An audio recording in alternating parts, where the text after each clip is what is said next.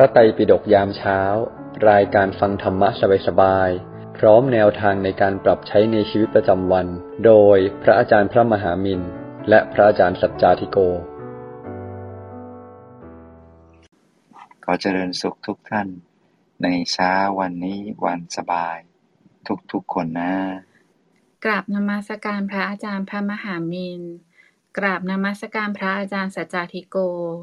กราบนมัสการพระอาจารย์ทุกรูป อรุณสวัสดิ์ทีม moderator ผู้ฟังทุกท่านรวมถึงท่านผู้ฟังที่เข้ามาใหม่ค่ะ ยินดีต้อนรับทุกท่านเข้าสู่รายการพระไตรปิฎกยามเช้านะคะ เรามีจัดรายการอย่างนี้กันทุกวันค่ะ เริ่มตั้งแต่6โมง50 จนถึง7โมง15 เรามาเริ่มต้นวันใหม่ด้วยการนั่งสมาธิตั้งสติเติมบุญเติมพลังกันก่อนหลังจากนั้นฟังธรรมะจากพระอาจารย์หนึ่งเรื่อง รวมถึงว่าจะนำไปปรับใช้อย่างไรในชีวิตประจำวันค่ะ ประมาณ7โมง40นะคะ ก็เชิญทุกท่านยกมือขึ้นมาแชร์ แบ่งปันซักถามกันได้นะคะ ไปจนถึงเวลา8โมงโดยประมาณค่ะ แต่หากท่านไม่สะดวกนะคะ ก็สามารถส่งคำถามหลังไมมาได้นะคะ วันนี้รบกวนส่งมาที่คุณอุ้มนะคะ เนื่องจากคุณตองติดภารกิจนะคะ ส่งมาได้ที่คุณอุ้มค่ะ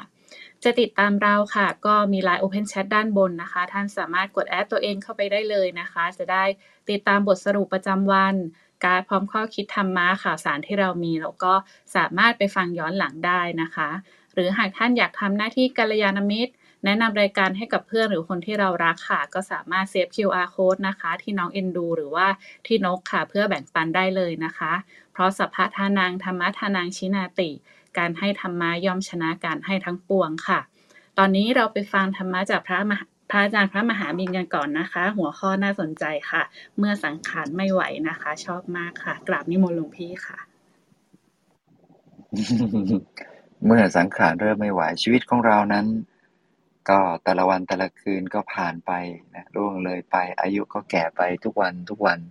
เพราะฉะนั้นเนี่ยเมื่ออายุของเราแก่ไปทุกวันทุกวัน เราก็ต้องกลับมาสังเกตดูตัวเราเองบ่อยๆ ซ้ำๆ ในแต่ละปีนะเมื่อครบรอบอายุนะทุกๆก่อนวันเกิดก็ตามเนี่ยคนโบราณเขาก็จะให้สั่งสมบุญกุศล แล้วก็ก็จะเป็นอุบายเนี่ยเพื่อให้เราได้มีโอกาสฟังธรรมะ เพื่อให้มีโอกาสได้รับรู้จิตใจของเราแล้วก็ทบทวนตัวเองว่า สิ่งที่เราทำอยู่ที่ผ่านมาตลอดหนึ่งปีนั้น ผลสรุปแล้วเนี่ยบวกลบคูณหารแล้วเกิดอะไรขึ้นมาบ้าง ใจของเรานั้นผ่านไหม ถือว่าเราจะให้เกรดตัวเองเท่าไหร่เมื่อผ่านไปหนึ่งปี ว่าเราได้สั่งสมความดี เราได้รู้สึกว่าเรามีใจที่สบาย เรามีใจที่ผ่อนคลาย เรามีความรู้สึกรู้ตัวที่ที่ดีขึ้นไหมนะฮะมีสติในทุกๆเรื่องราวที่เกิดขึ้นมากไหมอย่างนี้เป็นต้น เพราะฉะนั้นเนี่ยสิ่งที่จำเป็นแล้วก็สำคัญที่สุดก็คือเนี่ยการรู้จักสังเกต การรู้จักประเมินผล การรู้จักดูตัวเองบ่อยๆ ซ้ำๆนะฮะเพราะฉะนั้นพระพุทธเจ้าเลยบอกว่าสองสิ่งสำคัญที่จะทำให้เรามีสัมมาทิฏฐิ แล้วก็จิตใจของเรานั้นเจริญขึ้นพัฒนาขึ้นสองนั้นสองสิ่งนั้นก็คือ โยนิโสมนสิการกับกัลยาณมิตร คงเคยได้ฟังและเคยได้ยินนะฮะธรรมะที่พระท่านเทศ เรื่องโยนิโสมนสิการ แล้วก็เรื่องกัลยาณมิตร แต่จริง ๆ แล้วคำนี้เนี่ย ถ้าจะว่าง่ายก็ง่าย จะว่ายากก็ยาก ก็คือหนึ่งรู้จักคิดพิจารณา ตามเห็นไปตามความเป็นจริง คือพยายามมองอะไรมองโลกด้วยด้วยความเป็นจริงอะมองตามตามจริงทุกอย่าง อย่าไปมองแบบเพ้อฝัน อย่าไปมองแบบคาดหวัง อย่าไป มองแต่โอ้โหเราจะต้องมีผลลัพธ์อย่างโน้นอย่างนี้วัตถุประสงค์เลิศเลอเพอร์เฟกแต่สุดท้ายมันไม่ได้อย่างที่เราคิดจริงๆนะมันยาก เพราะว่าเราไม่ได้เห็นไปตามความเป็นจริง ไม่ได้มองดูบริบท ไม่ได้ดูสัพพายะแวดล้อมว่า มันเป็นปฏิรูปประเทศมันมองแล้วมันมันสิ่งที่ประกอบขึ้นมาเหตุผลต่างๆ ที่จะก่อเกื้อให้มันเกิดผลลัพธ์ขึ้นมา มันสมบูรณ์บริบูรณ์จริงไหมเนี่ย เราไม่มีไม่มีโยนิโสมนสิการจริง ๆ เราเอาแต่นั่งอยู่บนหอคอยงาช้าง แล้วก็มองดู หรือว่าอยู่บนทุ่งหญ้าลาเวนเดอร์ แล้วก็ว่ากันไปอย่างนั้นแล้วก็คิดฝันกันไป มันก็ไม่ประสบความจริง ประการที่สองเราไม่มีเพื่อนคู่คิด ไม่มีมิตรคู่ใจ ไม่มีเพื่อนแท้ ที่จะกล้าชี้ขุมทรัพย์ ที่จะกล้าบอกกับเราตรงๆ บอกกับเราอย่างซินเซียอย่างจริงใจว่าเออ มันเป็นอย่างนี้อย่างนี้เธอควรแก้อย่างนี้อย่างนี้อย่างนี้ โลกนี้ไม่ได้ว่าหากัลยาณมิตรได้ง่าย ๆ เพราะว่าต่างคนก็ต้องต่างดิ้นรนเพื่อตนเอง เพื่อคนที่เรารักเพื่อคนที่ใกล้ชิด เราคงไม่มีเวลามาใส่ใจเรื่องราว แล้วก็แคร์คนอื่นมากหรอกแค่ลำพังตัวเราเองตั้งแต่ตื่นเช้า ลืมตาขึ้นมาทำกิจวัตรกิจกรรมรับประทานอาหารต้องดูแลสุขภาพ ต้องทำยังไงก็ได้ ให้ชีวิตเราไปต่อได้ให้เป็นอยู่ได้ แค่นี้ก็ยากพอแล้วแล้วยังจะต้องไปดูแล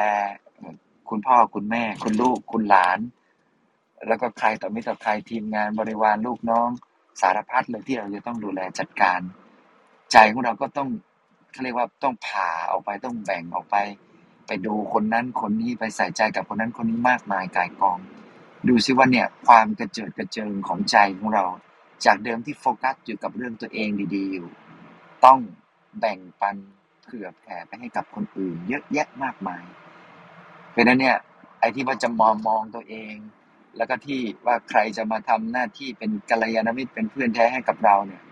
มันก็ยากนะ เพราะฉะนั้นการฟังธรรมในวันนี้เนี่ย แม้หัวข้อจะเป็นเรื่องเกี่ยวกับสังขารเริ่มไม่ไหวก็ตาม ก็เป็นเหตุมาจากว่า เมื่อคืนนี้นะ มันก็ดึกนะ ทีมงาน moderator ที่จะทำหน้าที่ในการรับรับทำรับบันทึกเรื่องนี้ ก็คงจะรู้สึกว่า เอ๊ะหลวงพี่ไม่ตั้งหัวข้อสักทีท่านก็เลยพิมพ์คำว่า ไม่ไหวแล้วนะครับพรุ่งนี้เช้าค่อยทำละกันอะไรอย่างนี้เป็นต้น เราก็เลยนึกเออเมื่อสังขารเริ่มไม่ไหวแล้วทุกคนก็แก่กันไป ตามเวลา มันไม่มีอะไรยั่งยืน มองกระจกเราก็รู้ว่าทุกๆวันจากเดิมเมื่อ 20 ปีที่แล้ว 30 ปีที่แล้ว เมื่อเทียบกับวันนี้ มันก็ต่างกัน เรามองเห็นความเป็นจริงในข้อนี้ก็จงอย่าได้ประมาทนะฮะอย่าได้ประมาททำยังไงเราไม่ประมาทเอ่อก็อาจจะต้องดูแลร่างกายตัวเองให้ดี แล้วก็ต้องรู้ว่าอะไรที่จะทำให้ชะลอนะฮะความแก่ไปได้ บางคนบอกว่า เอ๊ะหลวงพี่ เราพยายามชะลอความแก่เนี่ยมันถูกหลักเหรอไม่ใช่ว่าปล่อยให้ตัวเองแก่ไปเรื่อยๆหรือเปล่า เราทำได้คือเราต้องมีสติรู้ตัวในการที่จะรักษาชีวิตของเราให้อยู่รอด ให้เป็นไปได้ ด้วยความสุขด้วยความสงบ เพราะนั้นทำอย่างไรให้มัน stable มันสบาย มันมีความสุข แม้แก่ก็แก่อย่างสบาย เราก็รู้ตัวนั่นแหละ ว่ามันก็เสื่อมไป มันจะลุกจะเหินจะเดินจะนั่งอะไร มันก็จะเจ็บเจ็บหน่อยหน่อยจะปวดปวดหน่อยหน่อยจะไม่กระฉับกระเฉงเหมือนวัยรุ่น แต่เราก็มีความสบายใจไงนี่คือ mindset ของชาวพุทธที่พระพุทธเจ้าต้องการให้เรารู้ว่าหนึ่งก็คือไม่ประมาทกับชีวิต ให้รู้ตัวเองนะว่าเราต้องแก่ไปเรื่อยๆ เพราะฉะนั้นอย่าปล่อยให้แก่เปล่า จงใช้เวลาอย่างคุ้มค่า ให้แก่ด้วยบุญแก่ด้วยบารมี แก่ด้วยความดีดีกว่าเราจะไปแก่ด้วย แก่เอาเฉพาะหน้าแข้งขาแก่หน้าแก่อวัยวะแก่เอาอะไรอย่างเงี้ยไม่ work มันจะต้องแก่บารมีอย่างเงี้ยเนี่ย เหมือนพระมหาเถระผู้ทรงคุณอายุเป็นร้อยปีเนี่ยแม้ว่าท่านจะอายุมากวัยเข้าสู่วัยชรา แต่พระมหาเถระเหล่านั้นล้วนแล้วจะเป็นผู้ทรงคุณ นะเป็นผู้ที่ทรงวิชาทรงมีความรู้ความสามารถมีภูมิรู้ภูมิธรรมอย่างนี้เป็นต้น ต้องแก่ต้องเป็นอย่างนี้นะแก่ต้องแก่ให้ได้อย่างนี้ ถ้าแก่แล้วให้เด็กมันมันแซวเอาอย่างเงี้ยไม่ work เลยนะเราจะต้องรู้นะต้องมีสติรู้ตัว แม้ว่าไม่มีใครมาเตือนเรา เราก็ต้องเป็นกัลยาณมิตรให้ตัวเองนี่แหละเป็นเพื่อนที่ดีให้กับตัวเองให้ได้ คือเป็นเพื่อนที่ดีให้กับตัวเองได้ก่อน เดี๋ยว เราก็จะเป็นเพื่อนที่ดีให้กับคนอื่น พอเราฝึกที่จะเป็นเพื่อนที่ดีให้กับคนอื่นมากเข้ามากเข้า เดี๋ยวคนอื่นก็จะกลายมาเป็นเพื่อนที่ดีกับเรานั่นเอง เพราะฉะนั้นเมื่อร่างกายเริ่มไม่ไหวนะ ก็ต้องรู้จัก รู้จักรักษาตัวเองให้มากขึ้น ประการที่สองประการที่สองมีอยู่คราวหนึ่งเหมือนกันพระสัมมาสัมพุทธเจ้าเนี่ย ก็ถึงช่วงเวลาที่พระองค์ทรงมีอายุขัยมาก ตอนนั้นก็ใกล้จะแปดสิบแล้วแหละในขณะที่ท่านเทศอยู่ไปสักพักหนึ่งนะในสังคีติสูตรประเทศไปสักพักหนึ่งพระพุทธองค์ก็บอกว่า เออ เนี่ยอยากจะให้ภาษาริบุตร ขึ้นมาเทศหน่อย ให้ลองภาษาริบุตรขึ้นมาเทศดูซิว่าเป็นยังไงบ้างนะแล้วพอท่านพูดอย่างนี้เสร็จปั๊บพระสัมมาสัมพุทธเจ้าเราก็เสด็จบรรทมเลยนะเอนกายเลย เอนกายลงนอน นอนฟังธรรมะนะนอนฟังธรรมะ จากนั้นพระสารีบุตรก็เทศไปพระสูตรนี้หลวงพี่ฟังมาบ่อย ๆ แล้วก็อ่านบ่อยๆ ก็ผ่านไปแต่วันนี้เพิ่งได้ข้อคิด บอกว่า เออ เมื่อเราแก่แล้วเราต้องฝากฝังให้กับคนรุ่นต่อไปได้ทำหน้าที่บ้างนะพอเรารู้ตัวว่าเราคงไม่อายุยืนเป็นหมื่นปีนะฮะบางคนดูหนังจีนบ่อย ๆ เวลาเขาสรรเสริญคุณฮ่องเต้เขาก็จะบอกว่า ขอพระองค์ทรงมีพระชนหมื่นหมื่นปีนับหมื่นหมื่นปีอะไรอย่างเงี้ยนะมันก็ว่ามันไปเรื่อยแหละไม่รู้มันแช่งบ้างเปล่าไม่รู้ แต่ว่าขอไปแต่ว่า เออ มันไม่มีใครอยู่ยืนขนาดนั้นน่ะ จริงๆฮ่องเต้น่าจะต้องได้คิดนะว่าหมื่นหมื่นปีเนี่ยมันเป็นแค่คำแต่จริง ๆ แล้วอะใจพวกเขาทั้งหลายเหล่านั้นที่พูดเนี่ย แล้วก็ความเป็นจริงที่มีอยู่จริง ๆนะเราอยู่ไม่ได้ ราะฉะนั้นสิ่งที่จะต้องทำก็คือ ส่งไม้ต่อให้แก่คนต่อไปยุคต่อไป เหมือนกับที่พระสัมมาสัมพุทธเจ้าทำพระองค์ก็ไม่รู้นะแต่มีอยู่ครั้งเดียวนั่นแหละที่พระองค์ทรงนอนบรรทมแล้วก็ฟังเทศ แล้วก็ปล่อยให้พระสารีบุตรท่านได้เทศต่อไป ซึ่งไม่ค่อยมีปรากฏในพระไตรปิฎกอะไรเท่าไหร่ สิ่งที่หลวงพี่ได้คิดก็คือว่า เออ เราจะต้องรู้จักที่จะส่ง คนต่อไปยุคต่อไปให้ ให้ได้ทำหน้าที่ต่อนะเมื่อสังขารของเราเริ่มไม่ไหว ขนาดพระสัมมาสัมพุทธเจ้ายังทำแล้วเราเป็นใคร ยังไม่หมดกิเลสซะด้วยซ้ำร่างกายก็อยู่ในวัฏฏะสงสาร เดี๋ยวก็เกิดแก่เจ็บตาย เดี๋ยวก็วนกลับมาเกิดมาทุกข์กันอีก แต่พระองค์นั้นไม่ต้องกลับมาเกิดมาทุกข์อีกแล้วทรงเป็นบิดา ทรงเป็นเขาเรียกว่าเป็น เป็นพ่อของพระพระพุทธเจ้าพระอรหันต์ทั้งหลายเนี่ย เพราะฉะนั้นเมื่อทรงให้กำเนิดผู้คนทั้งหลายด้วยธรรมะนะเพราะฉะนั้นเราก็จะต้องกลับมาดูแลใจตัวเอง ดูแลจิตใจตัวเอง แล้วก็เริ่มมองแล้วนะว่า เราจะส่งต่อไม้ในการดำรงชีวิตบนโลกนี้ให้กับใครต่อไป อย่าไปเหมา อย่าไปเก็บงำอย่าไปกอดเอาไว้คนเดียวจนกระทั่งตายไปพร้อมกับเราอย่างนั้นไม่ถูกต้อง ต้องเริ่มมองแล้วละว่า ไม้ต่อไปควรจะให้ใคร แล้วเราจะต้องมีศิลปะในการส่งต่อ ไม่ใช่โยนโครมบอกว่าให้มรดกไว้แล้วไง โยนโครมทิ้งเลยให้ว่ายน้ำเองอย่างนี้อย่างนี้ก็อย่างนั้นก็ไม่ถูก ควรจะต้องมีศิลปะมากกว่านี้ ในการที่จะค่อยๆผ่องถ่าย ค่อยๆ วางเป้าหมาย แล้วก็ค่อยๆ ให้โอกาสกันสำหรับวันนี้นะหลวงพี่ต้องขออภัยด้วยเดินทางเดินทางเดินทางอยู่ นิดหนึ่งพอดีว่า ไปเผลอรับกิจนิมนต์ก็เอ็นดูเขาอะก็เขาก็ทวงขอให้มานิมนต์หลายรอบแล้วมาประมาณสามสี่เดือน ก็เลย ก็เลยแบบ เออเออมามาก็ได้ ก็วันนี้ก็เลยต้องเดินทางตั้งแต่เช้าแล้วแหละเพราะนั้นเนี่ยหลาย ๆ ท่านก็อาจจะได้ยินเสียงรถบ้างอะไรบ้างต้องขออภัยด้วยวันนี้ ซึ่งอาจจะไม่ smooth นะครับแต่ว่าอย่างไรก็ตาม ความไม่ smooth นี่แหละ มันจะทำให้เราได้คิดแหละว่าทุกสิ่งทุกอย่างมันก็อย่างนี้นี่ยเพราะนั้นมันจะต้องผ่านไปได้ ถึงสุดท้ายแล้วก็ smooth เองนะฮะเราสามารถสร้างบรรยากาศให้ smooth ได้ วันนี้ก็ส่งไม้ต่อให้อาจารย์สัจจาธิโกก็แล้วกันเผื่อท่านจะมีสิ่งละอันพันละน้อยมาเล่าให้กับพวกเราทุกๆ คนได้ฟัง วันนี้โมทนาบุญทุกท่านนะ สาธุนะคะ ค่ะฟังแล้วนะคะ ก็นึกถึงประโยคนึงค่ะ ที่หลวงพี่มักจะเทศให้กับเราบ่อย ๆนะคะว่าวันคืนล่วงไปบัดนี้เราทำอะไรอยู่นะคะสำหรับท่านใดค่ะที่มีคำถามหรืออยากแบ่งปันประสบการณ์ก็สามารถเตรียมตัวได้นะคะ หรือส่งคำถามมาได้ค่ะที่คุณอุ้มนะคะ เดี๋ยวคุณอุ้มจะถามแทนพวกเราให้ค่ะลำดับต่อไปค่ะ เรามาฟังธรรมะจากพระอาจารย์สัจจาธิโกกันนะคะ กราบนิมนต์หลวงพี่ค่ะท ดสอบทดสอบได้ยินได้ยินค่ะ โอเคครับเนาะวันนี้เราก็จะมาคุยกันในเรื่องเกี่ยวกับสังขารเนาะสังขารของเราเริ่มไม่ไหว ก่อนเออเลยจริง ๆ เนี่ย หลายคนก็อย่างที่พระอาจารย์มินได้พูดไป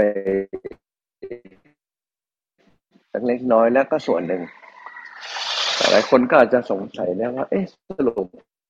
เจ้านั้นให้เราดูแลยังไงนะ เพราะว่าต้องถึงซึ่งความตายไม่ใช่หรือ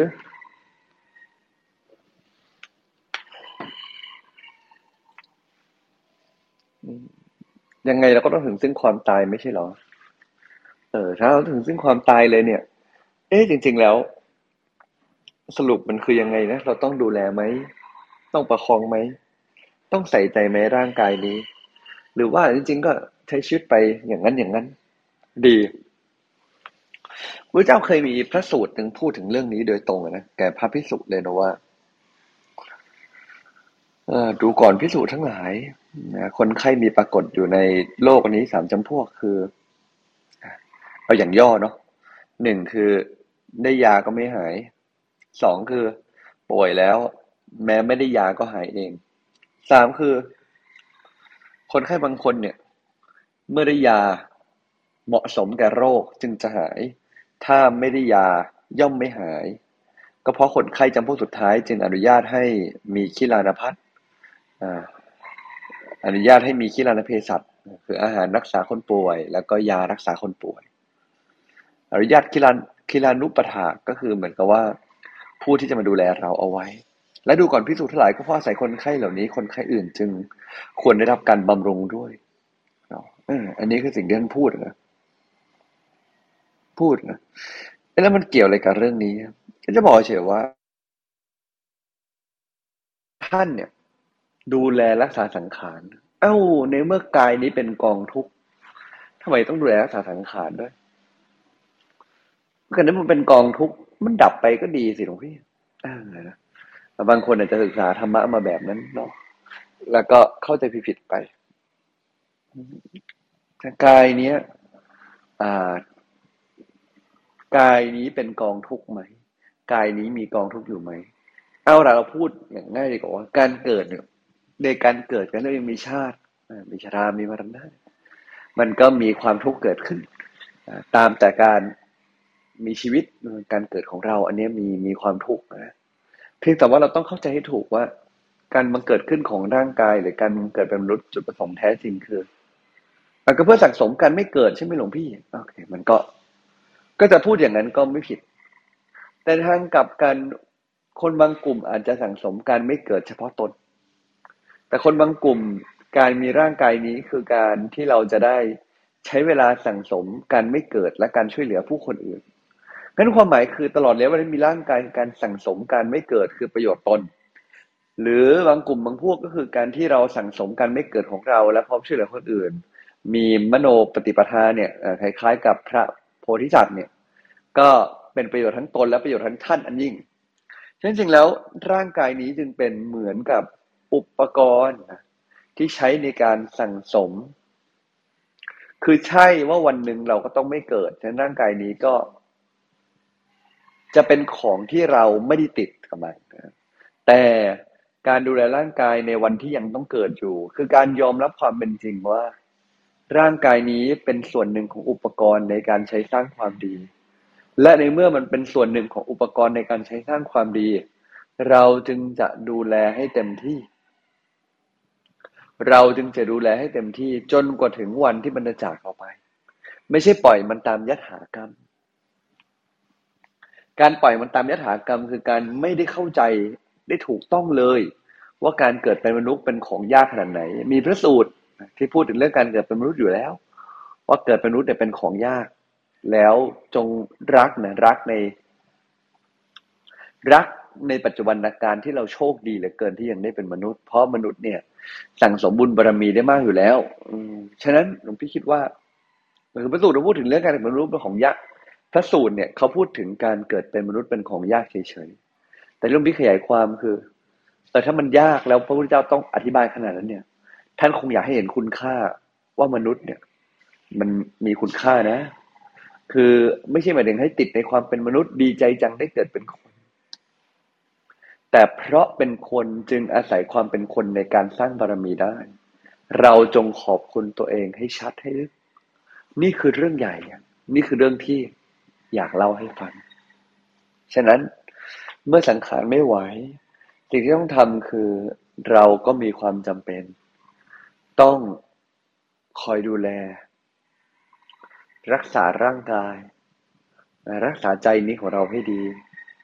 คนที่ปล่อยปะละเลยสังขารแล้วปล่อยปะไปตามยถากรรม คนเหล่านี้เนี่ยก็คือวิบากกำลังวิบากกรรมชั่วเนี่ยกำลังเข้าแทรกให้เราประมาทเสียแล้ว อันนี้ถือเป็นความประมาท ถือเป็นการไม่เคารพในธรรม เราต้องเข้าใจให้ถูกว่าจริงอยู่แม้กายนี้ จะเป็นความทุกข์ แม้เราจะมีความปรารถนาว่า ถ้าเป็นไปได้เราก็ไม่ควรจะต้องเกิดอีกเราอาจจะมีความตั้งใจเช่นนั้นเป็นไปได้ แต่ในเมื่อสิ่งนั้นยังไม่เกิด เราต้องพึงพอใจในทุกขณะ คนที่รู้สึกรำคาญใจแก่กายนี้หงุดหงิดใจไม่พอใจ จิตย่อมไม่สงบ เมื่อจิตย่อมไม่สงบตายไปย่อมไม่ได้ไปสุขติ แม้มีชีวิตก็ไม่ได้มีความสุขฉันจงโอบรับร่างกายนี้ และดูแลมันให้ดี ดูแลรักษาร่างกายนี้ให้ดี ให้ร่างกายนี้แข็งแรง ปราศจากโรคภัยบำรุงร่างกายนี้เท่าที่จะต้องบำรุง ดูแลร่างกายนี้เท่าที่ต้องดูแล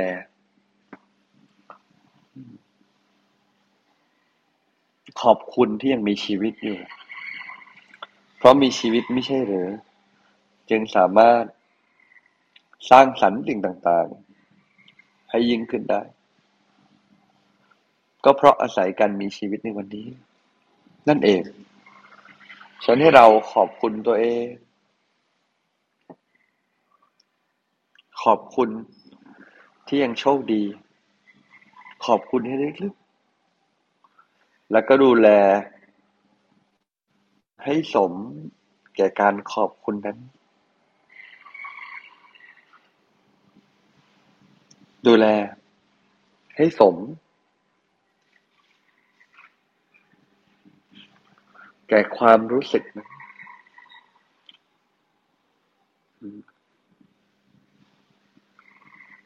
ดูแลให้ดีนะ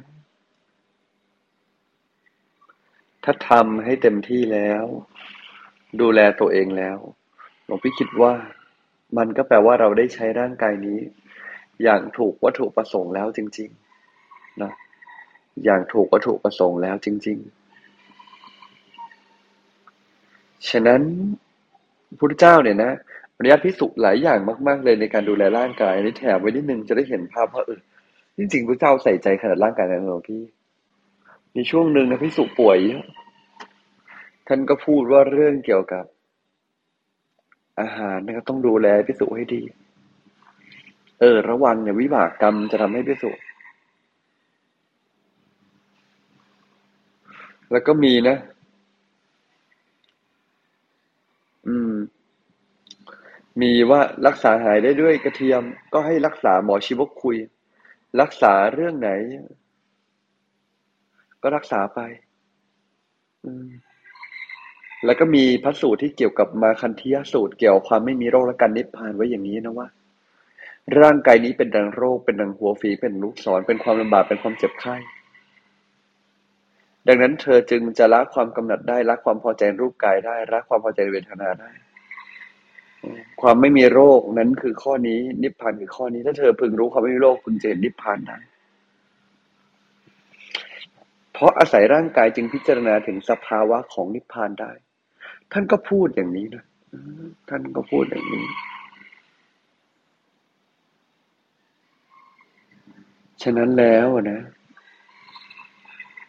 อืม อยากให้เราทุกคนเลย ดูให้ดีในร่างกายของเรา พูดพูดเนี่ยอยากจะให้ทำความเข้าใจ จะได้จับความจับประเด็นสำคัญ จับเรื่องสำคัญ จับเรื่องใหญ่เอาไว้ได้ เพราะอะไรถึงอยากให้จับประเด็นสำคัญ จับเรื่องใหญ่เอาไว้ เพราะว่าสิ่งเหล่านี้ บางคนเนาะ จับประเด็นสำคัญไม่ได้ก็จะเข้าใจผิดนะ เข้าใจผิด เกี่ยวกับเรื่องร่างกายพระเจ้าไม่ต้องใส่ใจดูแลร่างกาย และเข้าใจผิดเกี่ยวกับเรื่องจุดประสงค์ของการมีร่างกายพระเจ้ารักพิสุแล้วก็ใส่ใจร่างกายขนาดที่ว่าพระเจ้าข้าบัดนี้พิสุทั้งหลายมีร่างกายสั่งสมโทษเอาไว้มากมีอาพาธมากข้าพระเจ้าเนี่ยนะ อันนี้หมอชีวกะขอพระเจ้าเนาะจึงขอประทานพระโอกาสพระเจ้าประทานได้โปรดอนุญาตที่จงกรมและเรือนไฟแก่พิสุทั้งหลาย เมื่อเป็นทั้งเช่นนี้พิสุทั้งหลายจึงมีอาพาธน้อยคำว่าเรือนไฟก็เปรียบเสมือนการการอบตัวนะเปรียบคล้ายๆการอบตัว ซึ่งพระเจ้าก็อนุญาตนะอนุญาตให้พิสุอบตัวได้โดย ไม่ผิดบัญญัติอนุญาตพิสุอบตัวได้โดย เป็นพุทธานุญาตด้วยซ้ำว่าเอองั้นอบตัวไปเลย จะได้ร่างกายจะได้แข็งแรง เพราะว่า เราเนี่ยก็พิสูจน์เนี่ยออกกำลังกายได้อย่างจำกัด แม้บางอย่างจะไม่ผิดพุทธานุญาต แต่ว่าชาวโลกเห็นนะอาจจะต้องอธิบายเยอะฉะนั้นก็เลยให้อบตัวได้ อันนี้ก็พอเป็นพอสังเกตฉันวันนี้อยากให้ขอบคุณร่างกายนี้ให้เราให้ดี ขอบคุณร่างกายนี้ รู้สึกดีกับร่างกายนี้ น้อมรับ ร่างกายนี้ในแบบที่มันเป็น อย่าน้อยใจตัวเองแม้ว่าสุขภาพจะแข็งแรงบ้างไม่แข็งแรงบ้าง แล้วก็รักษาร่างกายนี้ให้เอาไว้ใช้ในการขัดเกลากิเลสช่วยเหลือคนอื่น อย่างนี้ร่างกายนี้จึงจะสมควร เราจึงดูแลร่างกายนี้โดยไม่ใช่ความ ไม่ใช่ความรู้สึกหวงแหนแบบกิเลสแต่เป็นความรักร่างกาย แบบอริยะที่จะใช้ร่างกายนี้ ในการสร้างบารมี วันนี้คงฝากไว้เท่านี้นะครับ สาธุครับ สาธุค่ะค่ะสำหรับท่านใดนะคะที่มีคำถามนะคะ ก็สามารถส่งมาได้นะคะที่คุณอุ้มนะคะคำถามของทุกท่านก็จะเป็นประโยชน์กับผู้ฟังในห้องนี้ด้วยนะคะนกขออนุญาตเริ่มถามคำถามก่อนนะคะหลวงพี่คะเมื่อสักครู่ค่ะ ที่หลวงพี่พูดถึงว่า การดูแลสังขาร เพราะว่าห่วงแหนอย่างเงี้ยค่ะ อย่างเช่น ปัจจุบันเราก็จะเห็นว่า มีศูนย์เสริมความงามสำหรับทั้งบุรุษและสตรีอย่างเงี้ยค่ะ อันนี้มันเป็นการที่แบบทำให้ยิ่งผิดศีลหรือว่าเพิ่มความหลงไหมคะหลวงพี่ ครับ โอเค คือ ถ้าสมมุตินะเราเราดูแลร่างกายโดยที่จุดประสงค์มันไม่ถูกอย่างนี้แล้วกันเนาะเราดูแลร่างกายโดยที่จุดประสงค์ไม่ถูกเนี่ย อย่างนั้นเนี่ยใจก็เต็มไปด้วยกาม อย่างนี้เราโทษอย่างนี้ก่อนเนาะแต่เราดูแลร่างกายด้วยจุดประสงค์ที่ถูกเนี่ย เรารักษาร่างกายด้วยจุดประสงค์ที่ดีเนี่ย อย่างนี้ใจก็ไม่เต็มไปด้วยกามอกุศลก็ไม่เกิด ประเด็นสำคัญก่อนจะดูแลมัน หรือจะไม่ดูแลมันเนาะคือทำไปทำไมเข้าใจถูกไหมทัศนคติถูกไหมถ้าพูดง่ายกว่านั้นคือความเชื่อของเราหรือว่ามุมมองของเราต่อสิ่งที่เรารู้สึก สิ่งที่เรายึดหรือค่านิยมที่เราใช้ มันถูกต้องก่อนไหม ถ้าถูกต้องผมคิดว่ามันก็โอเค ถ้าไม่ถูกต้องมันก็มีความเป็นอกุศลเกิดขึ้นอยู่แล้ว ใจมันก็ทำบริกิเลสอยู่แล้ว ประมาณนี้แล้วกันเนาะค่ะสาธุค่ะ ค่ะ ตอนนี้เราเริ่มมีคำถามเข้ามาแล้วนะคะ เชิญคุณอุ้มได้เลยค่ะ ค่ะ สวัสดีค่ะ ท่าน ก็เชิญชวนนะคะ ส่งคำถามขึ้นมา อ่า กันมาต่อเนื่องได้เลยนะคะ จริง ๆ เมื่อคำถามเมื่อสักครู่ค่ะ ก็สะดุ้งอยู่เหมือนกันนะคะ เมื่อวานเจ้าหน้าที่เพิ่งชวนเองค่ะ ให้ฉีดฟิลเลอร์นะคะ แต่ก็ยั้งไว้ทันนะคะ ไม่ได้เสียไปนะคะ แต่ใจ แต่ใจเนี่ยหวั่นไหวมากค่ะ คือ จริง ๆ เรามองดูหน้าของเรา แล้วก็รู้สึกว่า เอ้ย มันน่าจะต้องดีขึ้นกว่านี้อีกหน่อย คือแค่ความรู้สึกอยากจะดีขึ้นแบบนี้เป็นบาปไหมคะหลวงพี่ คือหลวงพี่ว่าเรายอมรับว่ามนุษย์มีกิเลสตัณหายังคงอยู่อย่างนี้บอกกันแล้วกัน แต่เวลามันมีกิเลสและเรารู้ตัวอตอนมีกิเลสเนี่ยหลวงพี่รู้สึกว่ากิเลสมันมีอยู่แล้วด้วยนะมีอยู่แล้วด้วยแล้วเวลากิเลสมันทำงานเนี่ยบ่อยครั้งมันมันยังไม่ได้ทำงานจนใจขุ่นยังไงมันทำงานก่อน แต่ใจยังไม่ถึงกับจุดขุ่นข้าบอกไหมเหมือนอยากเหมือนเริ่มมี ความไม่สบายกายไม่สบายใจ มันมันมันก็มาอยู่ในช่วงแบบ ไม่ใสนะแต่ก็ไม่ถึงกับขุ่นเลย สภาวะนั้นเนี่ยพี่ไม่อยากให้ไปเครียดเลยกังวลว่าโอ๊ยบาปแล้วไม่โอ้มันจะเครียดพอเครียดเดี๋ยวจะเครียดกว่าเดิมเดี๋ยวใจมันจะขุ่นกว่าเดิมเนี่ยเนี่ยเนี่ยถามว่าสมมุติแบบเออเขาอยากให้เราเราเราเราอยากทำเราอยากทำอย่างนั้นดูแลอย่างนี้ แล้วสุดท้ายก็มาทุกข์มาไม่พอใจกับตัวเองซ้ำๆหลวงพี่ว่าอันนั้นก็ อันนั้นใจจะเริ่มขุ่นแล้ว ย้ำนะว่าไม่ได้อยากจะเอ่อขอแยกเป็นประเด็นแล้วกันว่า หลวงพี่คงไม่ได้มามีหน้าที่พูดว่าทำอะไรแล้วดีหรือไม่ดี มันก็ร่างกายที่ณชาตินี้มันเป็นของที่เขายืมมา แต่เรายืมมาเป็นสิทธิ์ส่วนตัวของเราในชาตินี้แล้วกัน อย่ากทำแบบไหนหลวงพี่คงไม่ได้มาพูดตำหนิติเตียนด่าวด่าทอเนาะแต่หลวงพี่อยากพูดคำหนึ่งว่า รักและยอมรับตัวเองให้ได้ รักและยอมรับตัวเองให้ได้ รักและยอมรับตัวเองให้ได้ ไม่ว่าอย่างไรก็จงรักและยอมรับตัวเองเท่าที่จะเป็นไปได้ให้ได้ มันมีเส้นกั้นระหว่างธรรมเนียมที่สังคมยอมรับกับความไม่ยอมรับตัวเองที่เรามี ตัวอย่างที่ตัวอย่างได้ชัดคือเวลามีคนถามว่าแบบโอ้ยอยากรักษาสินแปดแต่ว่าถ้าไม่แต่งหน้าไปทำงานเนี่ยผู้หญิงเนี่ยจะโดนอะไรเขาไล่ออกแน่ๆเลยค่ะหลวงพี่บางคนบางคนมันจำเป็นจริงๆนะคือเช่นสมมติไปเป็นแอร์โฮสเตสอย่างเงี้ย แล้วจะบอกว่าเออดูสินแปดหนูขอไม่แต่งหน้าทำงานละกันอะไรเงี้ยก็แบบโดนไล่ออกเลยนะคืออันนี้เราไม่ได้บอกว่าเขาหน้าหน้าเขาจะออกมาโอ้ไม่แต่งหน้าแล้วมันจะแย่ไหมอะไรกันหลวงพี่รู้สึกว่าจริงๆแล้ว มันก็เป็นค่านิยมสังคม แต่ไม่อย่ากมันยังจำเป็นนะก็งั้นก็ให้ถือศีลเจ็ดข้อที่เหลือ แต่ส่วนไอ้ข้อที่ข้อที่ก็คิดซะว่าเหมือนเราถือศีลแปดแต่ข้อไหนที่มีความจำเป็นจริง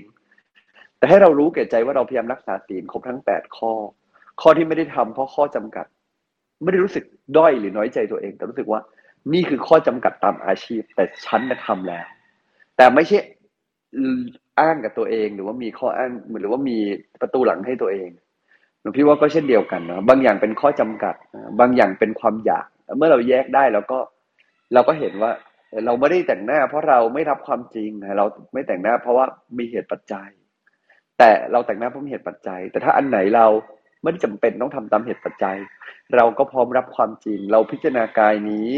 เห็นกายนี้เห็นความไม่งามของกายนี้ แล้วใจก็เห็นเลยว่า เออเราเนี่ยมีความไม่รู้เกาะกินในใจอยู่นะ เราถึงได้ยึดในกายนี้ แล้วก็อยากอย่างนั้นอยากอย่างนี้ ใจมันก็เบาขึ้นเงี้ยครับขอบคุณค่ะ จริง ๆ เมื่อวานถามว่าผ่านมาได้ยังไงนะคะ หลักๆ คือไม่มีเงินค่ะ เก็บเงินไว้ใช้อย่างอื่นนะคะ ช่วงนี้ขอบคุณค่ะ ค่ะ เชิญคุณอุ้มถามคำถามได้เลยค่ะ ค่ะ ก็คำถามต่อไปนะคะ เราจะสะท้อนผู้อื่นอย่างไรไม่ให้เป็นการตัดสินคะหลวงพี่ว่าแยกกันก่อน ไม่ว่ายังไงเราก็ตัดสินอยู่แล้วนะเพราะว่าเราไม่สะท้อนโดยที่ไม่ตัดสินไม่ได้อยู่แล้วดิเพราะมันต้องรู้สึกว่าสิ่งนี้ดีหรือไม่ดีก่อนเราถึงจะต้องสะท้อนเขาจริงไหม เออถูกไหมเช่นเราตัดสินเราตัดสินบางอย่างไว้ในใจ แต่ทำยังไงให้เรายังทำความเข้าใจเขาได้ ก็เริ่มจากการถามขยายมุมมอง พูดคุยทำอย่างนี้เธอรู้สึกอะไร เกิดอะไร เป็นอะไร มีอะไร ฉันรู้สึกแบบนี้ ฉันอยากทำความเข้าใจ ฉันทุกแบบนี้ คุยที่ความรู้สึก ถามที่ความรู้สึก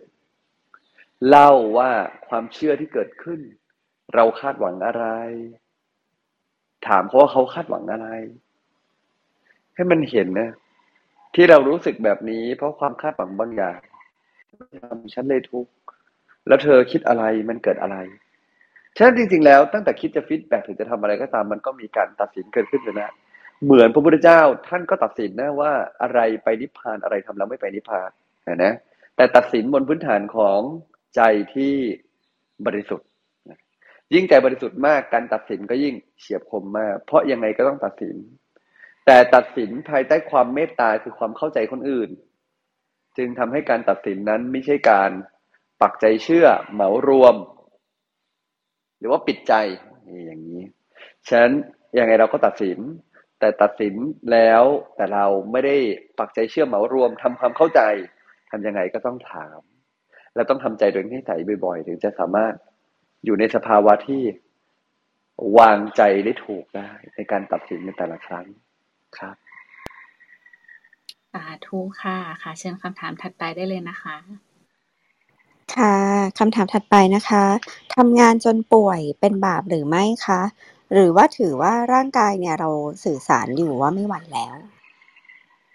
เอ่อทำงานจนป่วยเป็นบาปไหมทำงานจนป่วยเป็นความประมาท เป็นความประมาท คือการไม่ประมาณว่าจริง ๆ แล้วร่างกายนี้ควรใช้ทำอะไร ควรใช้ในการสร้างบารมีคือบางอย่างงานก็ยังต้องทำเนาะคือไม่ทำก็อาจจะไม่มีเงิน เมื่อมีเงินก็เลยไม่ได้สร้างความดี เห็นไหมนี่ข้อจำกัดนะของความไม่รวยนี่เกิดมารวยไม่ต้องทำงานแล้ว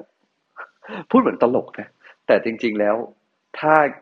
คือถ้าสมมุติเราหวังพระอรหันต์ภูมิเนี่ยเราหวังจะนิพพานชาตินี้านไม่ต้องทำเลย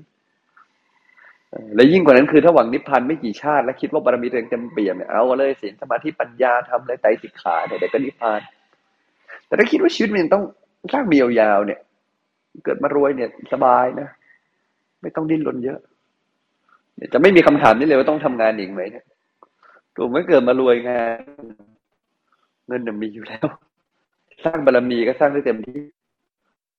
แท้ฉะนั้นจริงๆนะคำถามนี้จะไม่เกิดถ้าเราเกิดมารวย เราจะไม่ต้องกังวลเลยคือถ้าคิดว่าอยากจะนิพพานในชาตินี้เนี่ย ก็นิพพานในชาติสองชาตินี้เลยเนี่ย ก็ทานเนี่ยจะไม่ใช่เรื่องสำคัญต้องสนใจเลยกับมุ่งเน้นเลยศีลสมาธิปัญญา ให้รู้สึกว่าต้องเดินทางไกลแล้วก็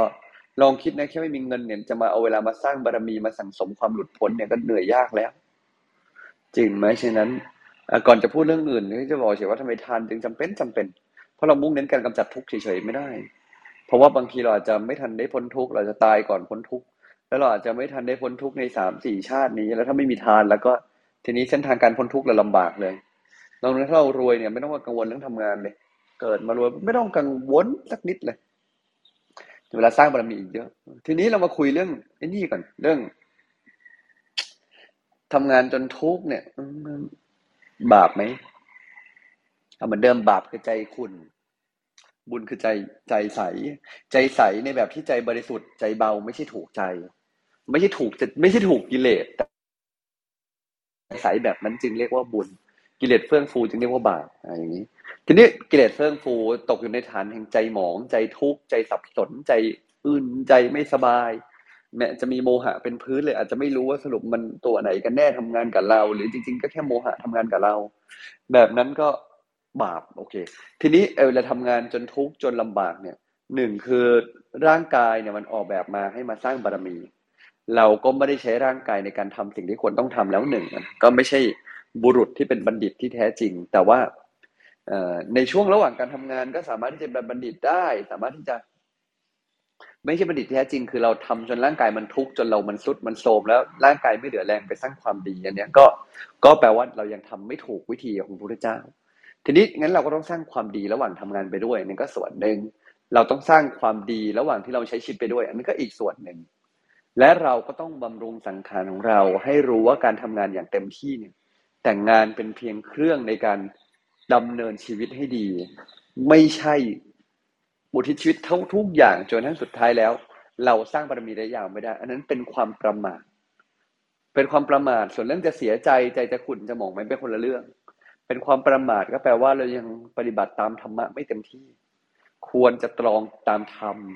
และสุดท้ายตัวเราเองก็ต้องดูด้วยว่า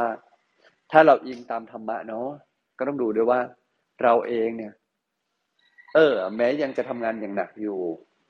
เราวางใจในการทำงานได้ดีไหมสุดท้ายบางทีเราไม่ถึงกับทำงานหนักจนต้องป่วยหรอก แต่ว่าร่างกายเรามีความป่วยอยู่แล้ว มันแสดงออกมาในงาน อันนั้นก็สุดท้ายก็ต้องไม่น้อยใจตัวเอง หรือแม้จะดันทำงานหนักจนป่วยจริง ๆ ก็ต้องไม่น้อยใจตัวเอง แล้วก็เอาใหม่ว่า เราต้องวางใจกับงานอย่างไร อะไรยังไงแค่ไหนจึงเรียกว่าพอดี ร่างกายนี้ไม่ได้เกิดมาทำงานนะอย่าประมาทใช้ร่างกายที่ทำงานจนมันไม่ทันได้ทำตามจุดประสงค์แท้จริงของมัน กว่าบางทีกว่าเราจะได้เจอธรรมะกว่าได้เจอความจริงของชีวิตบางทีก็เสียเวลาชีวิตไปเยอะแล้ว ฉะนั้นเราจึงควรใช้ร่างกายนี้ที่เหลืออยู่ในการสั่งสมบุญให้ถูกต้องแล้วกันครับ ประมาณนี้ครับอาสาธุค่ะ เชิญคำถามต่อไปได้เลยนะคะ ค่ะคำถามต่อไปนะคะ สักครู่หนึ่งนะคะามาจากห้องแชทเรานะคะ ในทางโลกการได้มามาก ๆ เนี่ยเป็นสิ่งที่ทุกคนปรารถนา แต่ในทางธรรมการสละสิ่งที่มีมาก ๆ ให้หมดไป แม้แต่สิ่งที่ละเอียดอ่อนภายในใจนั้นนะคะท่านว่าประเสริฐที่สุดหลวงปู่จันทร์ศรีอขออภัยถ้าเออ่านไม่ไม่ไม่ถนัดนักนะคะจันุทีโปนะคะ อยากทราบว่า แม้แต่สิ่งที่ละเอียดอ่อนภายในใจนั้นเนี่ย คือสิ่งใดครับ ขอบคุณครับ เออตอบคนแรกคือไม่มั่นใจนะว่าท่านท่านหมายถึงอะไรใน ในความหมายของท่าน หรือประโยคเหล่านี้ถูกยกขึ้นมาในบริบทใดเนาะเราไม่สามเราก็ต้องพูดว่ามันก็ต้องมีบริบทด้วยเนาะบางทีคือตีความผิดเฉยก็อาจจะทำให้ตีความเพี้ยนฉะนั้น หลวงพี่จะขยายความประโยคนี้ตามมุมมองและบริบทที่เราคุยกันในวันนี้คุยอย่างนี้ก่อนเนาะนะเพราะว่าเช่นสมมุติช้าๆได้พาเล่มงาม กับไม่เห็นลงศพไม่หลั่งน้ำตา หรือเอ่อนำขึ้นให้รีบตักกับช้าๆได้พาเล่มงามเนี่ยสองประโยคนี้เนี่ยโอ้ขัดแย้งกันเองอย่างเห็นได้ชัด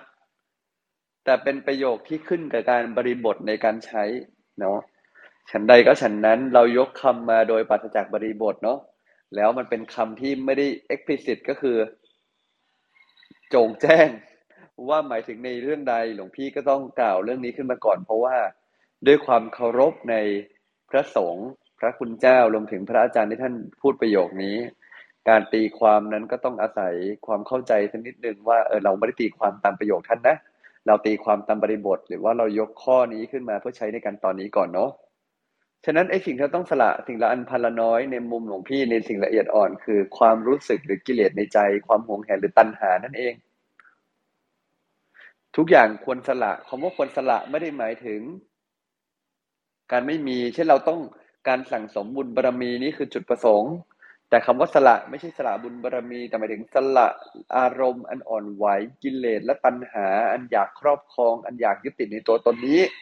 ถ้าไม่สละไม่ละเสร็จแล้ว อุปทานในขันห้าก็ยังย่อมยังมี หากไม่สละไม่ละเสร็จแล้วคำว่าหลุดพ้นย่อมไม่เกิด ก็หลวงพี่ตีความตามนี้เนาะส่วนท่านตีความยังไงหลวงพี่ก็ไม่รู้ ก็ประมาณนี้ครับ ค่ะ ค่ะ ตอนนี้ก็ใกล้จะแปดโมงแล้วนะคะ เรายังมีคำถามที่เหลืออยู่นะคะ ขออนุญาตยกไว้วันพรุ่งนี้นะคะ ขอบคุณมากๆสำหรับคำถามนะคะกราบนิมนต์พระอาจารย์ค่ะ ได้แรปอัพและให้พรกับพวกเราค่ะ ก็โมทนาบุญกับคำถามวันนี้ที่ทำให้เราได้เกิดปัญญาเพิ่มมากขึ้นนะก็ยังไงเจ้าร่างกายนี่เป็นเป็นของคู่กันกับใจของเรา เพราะฉะนั้นเราจะต้อง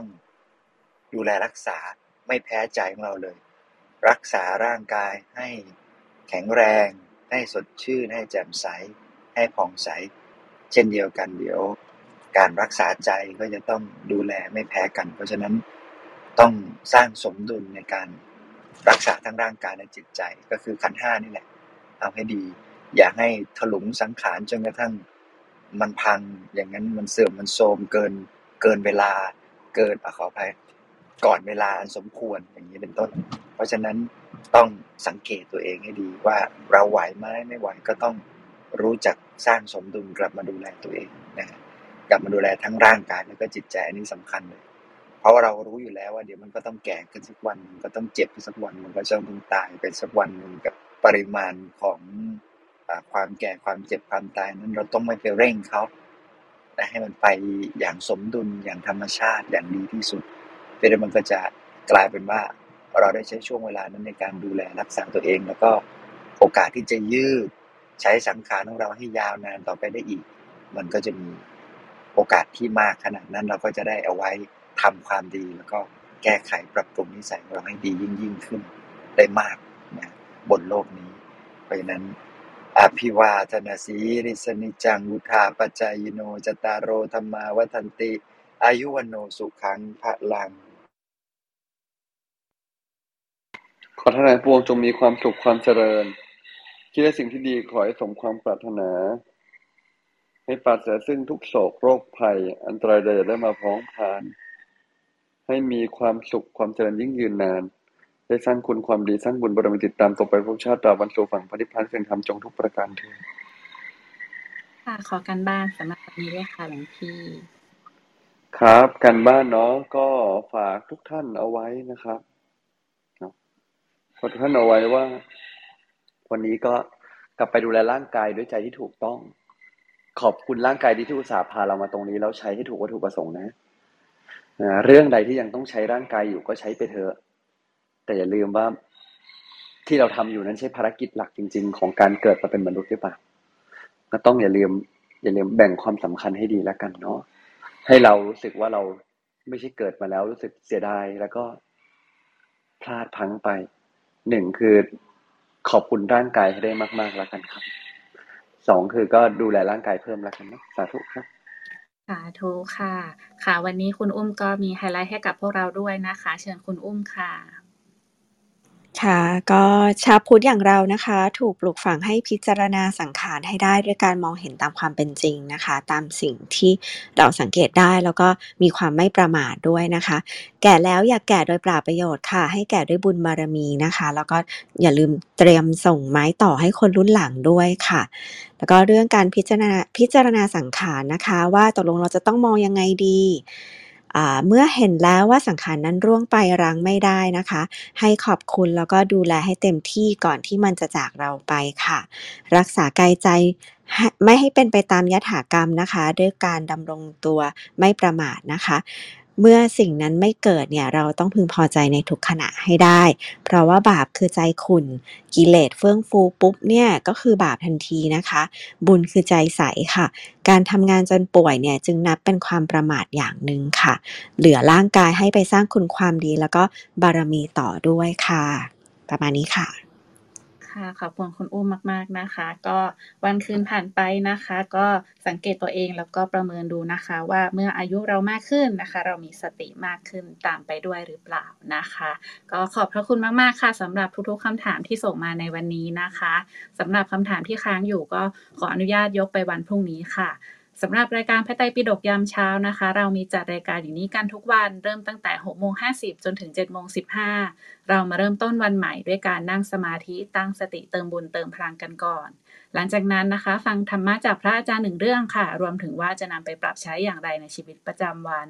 ประมาณ7โมง40นะคะ ก็จะเป็นเวลาของการแบ่งปันนะคะ แชร์หรือว่าซักถามค่ะ ไปจนถึงเวลา8โมงโดยประมาณ